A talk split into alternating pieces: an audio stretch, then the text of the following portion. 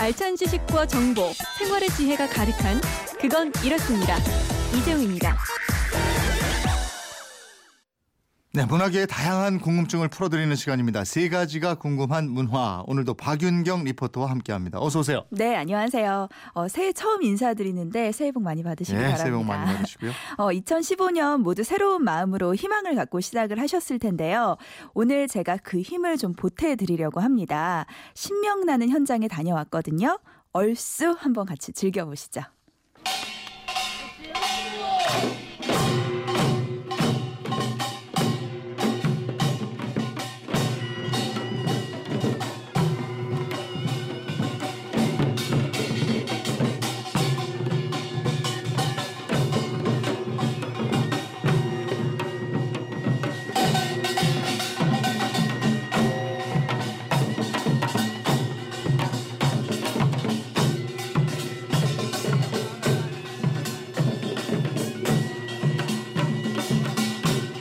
네, 풍물 소리가 정말 흥납니다. 이거 이거 들으면은 절로 그냥 들썩거려지고 그래요. 네. 어디 다녀오신 거예요? 어, 새해가 첫날 시작됐잖아요. 경기도 용인의 한국 민속촌을 제가 그날 다녀왔습니다. 네. 민속촌 하면 한옥 구경하는 맛도 있지만 우리나라 전통 놀이도 한번 해보고 또 우연히 시간이 맞으면 이렇게 전통 공연하는 것도 보는 재미가 있는데요. 그 중에 우리나라 사람들뿐 아니라 외국인들의 시선까지 사로잡은 게 바로 이 농악놀이였어요. 네. 농악은 작년에 유네스코 인류 무형유산으로 등재가 되고 그랬잖아요. 그렇습니다. 우리나라의 아주 자랑스러운 문화유산인데요. 제가 취재하면서 지금까지 농악을 한 세 번 정도 직접 들어봤는데요. 네. 볼 때마다 참 재밌고 흥겹더라고요. 오늘은 농악에 대한 궁금증 풀어드리겠습니다. 자, 그러면 우선 저 농악이 뭔지 언제부터 이게 시작이 된 건지 그 부분을 좀 알아야겠어요. 네, 어, 농악은 우리 민족이 농사를 짓고 무리를 지어서 살던 아주 오랜 옛날부터 내려오는 그런 전통 음악인데요. 사실 뚜렷하게 이게 언제부터 시작됐다 이렇게 알려진 거는 없습니다. 네. 다만 삼국 시대부터 하늘의 제사를 하는 제천 의식이 있었는데요. 이때 온 마을 사람들이 한데 모여서 며칠 동안 노래도 하고 춤도 추고 그렇게 즐겼다고 하니까요. 네. 이때부터 틀림없이 농악이 있었을 거다 이렇게 여겨지고 있습니다. 음. 그러니까 한마디로 농악은 농사 일을 마치고 하는 동네 잔치의 대표 음악이었다 이렇게 생각하시면 될것 음. 같아요. 그러면은 풍물하고 사물놀이 이런 거하고는 어떻게 다른 거예요? 아, 그거는요. 한국민속촌 농악단의 김홍수 단장에게 여쭤봤는데요. 풍물, 사물, 농악 이건 다른 게 아니라 같은 음악이라고 아. 합니다. 풍물이든 사물이든 그 뿌리는 본래 농악이었다라고 하더라고요. 농악이라는 그 안에 풍물, 뭐 매구, 굿, 풍장 뭐 이런 다양한 용어들이 있는 거예요. 그게 다 농악이라는 한 속에 다 포함된 용어입니다. 그러니까 뭐 풍물이 있다, 뭐 농악이 있다 이렇게 나눠진 것은 아니거든요. 흔히 말하는 이제 요즘 이제 그 좀 사물놀이라고 하잖아요. 그것도 다 농악에서 파생된 하나의 장르거든요. 그러니까 어떤 마당 어떤 농악이 무대로 옮겨놓은 것이 사물놀이다. 이렇게 생각하시면 아마 편할 것 같습니다. 네, 어, 흔히 풍물하면 사물놀이 많이 떠올리실 텐데요. 사물놀이는 꽹과리, 징, 장구, 북 이렇게 네 가지 악기를 중심으로 앉아서 하는 실내 연주에 적합하게 구성된 걸 말합니다. 네. 그래서 농악과 사물놀이의 가장 큰 차이점은 농악은 서서 공연하는 걸 선반이라고 부르는데요. 이 선반의 형태고 또 사물놀이는 앉아서 공연하는 앉은 반이라는 점이에요. 네. 그리고 이 농악이라는 이름에 좀 오해를 하고 계신 분들이 많더라고요.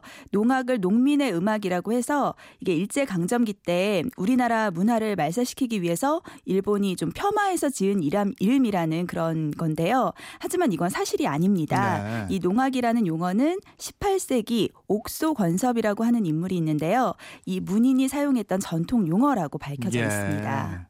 그러면 농악에 들어가는 악기 이걸 좀 하나씩 좀 알려주시죠. 네, 어, 기본적으로 꽹과리, 징, 장구, 북 이렇게 네 악기는 꼭 들어가고요. 여기에 지방에 따라서 소고가 들어가기도 하고 법고라고 불리는 북이 들어가는 곳도 있고요.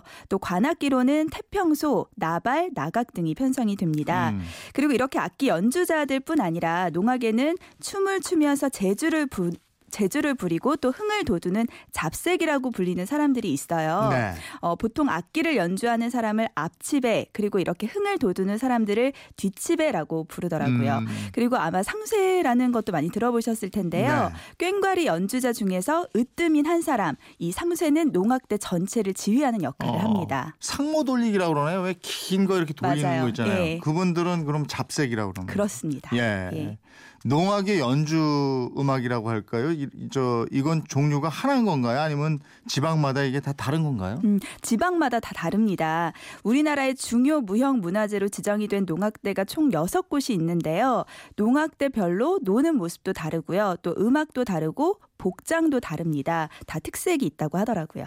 현재 우리나라에 국가가 지정해주는 중요 무형문화재라고 있어요. 거기에는 우리나라 현재 여섯 개 단체가 있습니다.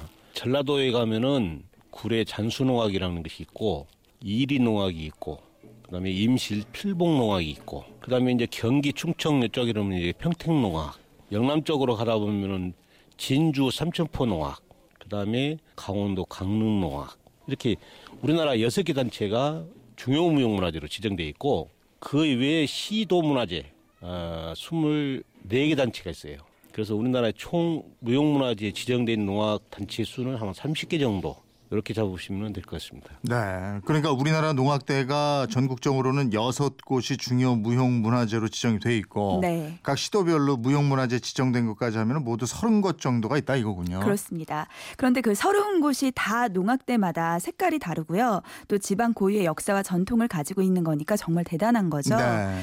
어, 이렇게 수천 년 동안 이어져 내려온 우리 민족의 끼와 신명 이거야말로 정말 우리나라를 대표할 수 있는 한류의 어머니 정도 되지 않을까 싶, 싶어요. 그러니까 케이팝의 시초다 이렇게 얘기할 수 있겠네요. 그렇네요. 농악을 알고 보면 더 재미있을 것 같은데 마지막으로 농악 이렇게 즐기면 좋다.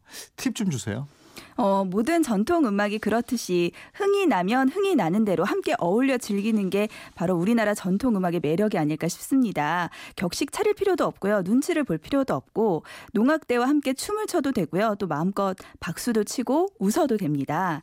그리고 이 중간에 아까 말씀드렸던 잡색 있잖아요. 네. 이 사람들이 어, 흥을 돋기 위해서 중간에 관객들을 좀 무대에 올려서 음. 같이 공연을 하기도 하거든요. 네. 그럴 때 빼지 말고 전, 적극적으로 참여를 하는 것도 이 예. 농악을 즐기는 방법 중에 하나입니다. 이제 우리나라 음악이 전체적으로 더 나아가 없는 거예요.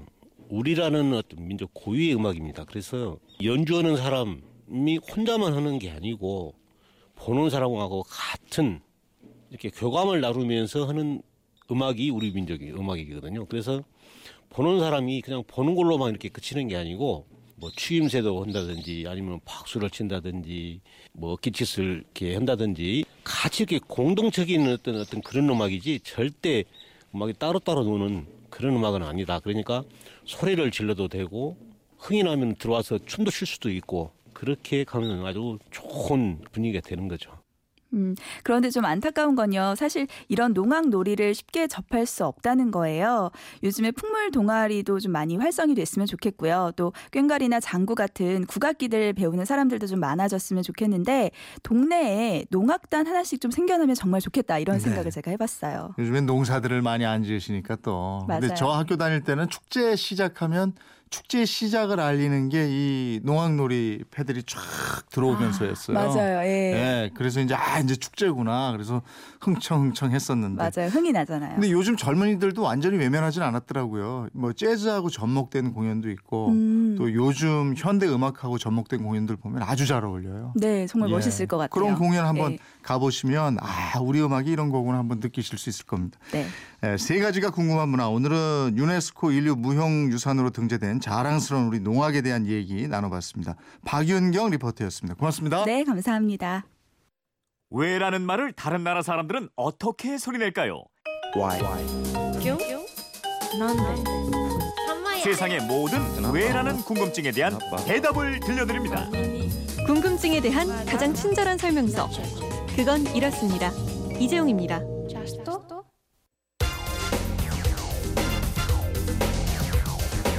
궁금증이 지식이 되는 아하. 네, 궁금증은 풀고 지식은 쌓는 그건 이렇습니다. 지난 한 주 동안에 풀어드린 여러분의 궁금증 김초롱 아나운서와 그 핵심 내용 정리해 보도록 하겠습니다. 어서 오십시오. 네, 안녕하세요. 에, 지난 한 주는 연말 연시 특집 방송을 했잖아요. 네. 에, 궁금증이 지식이 되는 아하 이게 사흘만 했는데 그렇습니다. 에, 지난 월요일에 지금 우리가 그리는 별 모양 언제부터 그렇게 그리기 시작했느냐 이 궁금증을 풀어드렸어요. 네, 그 시작은요. 지금으로부터 약 2600년 전 기원전 6세기에 활약했던 그리스의 피타고라스라는 수학자. 이 사람이 처음으로 그리기 시작했다고 말씀을 드렸습니다. 네. 수학 시간에 나오는 피타고라스의 정리 바로 그 수학자입니다. 음. 이 피타고라스는 우주에서 가장 아름답고 완벽한 모양을 연구했는데요. 그 모양이 바로 똑바로 서 있는 정오각형이었어요. 네. 그런데 이 정오각형 속에 다섯 개의 점들을 서로 연결했더니 바로 이 별 모양이 나오는 겁니다. 네, 그렇죠. 피타고라스의 정리. 예. 학창 시절에 우리를 괴롭히던 피타고라스. 아, 수학과 과학을 잘한 김초롱 아나운서는 예, 잘 모르시겠죠. 수학을 좋아했기 때문에 예. 즐거웠어요. 별 모양이 그 오각형을 기본으로 해서 태어났는데 이 예. 별 모양을 자세히 보면은 신기한 게 선과 선의 길이가 황금 비율로 돼 있다. 예. 이런 얘기도 해주셨고. 제일 작은 선이랑요, 그 다음에 길이의 선을 황금 분할, 즉 두 선의 비율이 1대 1.618로 되어 있고요.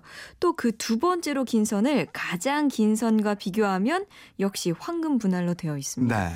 그래서 피타고라스를 비롯한 당시 사람들이 이 별 모양을 완벽함과 아름다움을 함께 갖춘 모양으로 인식을 했어요. 네. 그리고 화요일에는 한 해를 보내고 새해를 맞을 때 치는 보신각종에 대해서 궁금증 예. 풀어드렸죠. 보신각과 종은 이 조선을 건국한 태조 5년에 세워졌는데 전쟁과 화재 등등으로 순환을 많이 겪었습니다. 그러다가 고종 6년 1869년에 다시 건립이 됐고요. 1895년 고종이 이 종각에 보신각이라는 헌판을 내리면서 현판을 내리면서 이때부터 지금까지 보신각으로 불리고 있습니다. 종도 많은 손상을 입어서요. 몇 차례 교체도 됐는데 지금 타종하고 있는 종이 1985년에 국민의 성금으로 모아가지고 만든 종이에요. 지금처럼 한 해 마무리하고 새해 여는 타종 행사 갖기 시작한 건 1953년이다 이랬죠. 예. 예, 보신각이 다시 세워진 1953년 12월 31일 자정 또 1954년 1월 1일이 시작되는 시간에 보신각종을 33번 치기 시작하면서 송구영신의 의미를 가졌다. 예. 그리고 종을 33번 치는 거. 이거는 33이라는 숫자가 우선 불교하고 관련이 있고요. 관세음보살 이렇게 기도를 하잖아요. 그 중생들을 구제하기 위해서 33개의 몸으로 분신해서 33개의 하늘을 만들었다는 데서 유래를 합니다. 네. 즉 33번의 종소리가 온 세상 곳곳에 울려 퍼지면서 중생을 구제한다. 이런 뜻이 담겨 있고요. 역사적으로도 보면 조선시대 때 하루를 열면서 33번 타종을 했습니다. 그것을 이어받은 거고요. 또 민족적인 의미도 있는데 이 33이라는 숫자가 이 땅에 나라를 연 단군의 개국 이념이 이뤄지기를 염원하는 숫자이기도 합니다. 음, 그리고 금요일에는 우리가 양력을 쓰기 시작한 시점 알려드렸는데요. 예. 어, 올해와 같은 을미년 1895년 을미년이라고 했죠. 예, 지금으로부터 꼭 120년 전인데요. 대한제국 시절 고종이 양력을 사용하기로 하고 당시의 음력 11월 17일을 양력 1896년 1월 1일로 고쳤어요. 이것 때문에 1895년 11월 18일부터 12월 31일까지는 우리 역사에서 공백 기간이 생긴 거예요. 이때는 아무도 태어나지도 않았고 아무 사건도 일어나지 않았거든요. 요 기간에 태어났다 그러면 의심하셔야 되겠어요. 그렇군요. 음력에서. 양력을 이, 이때 태어나신 분들이 지금 그죠? 지금 안 계시겠죠. 제가 그냥 한 말입니다. 예, 음력에서 양력을 바꾸다 보니까 예. 이렇게 됐고 예, 이 양력 사용은 일본의 강압에 의해서 쓰기 시작한 측면이 있다. 예. 이런 설명도 덧붙여 주셨어요. 맞습니다. 예. 김초롱 아나운서 여러 가지 궁금증을 풀어 주셨습니다. 고맙습니다. 고맙습니다.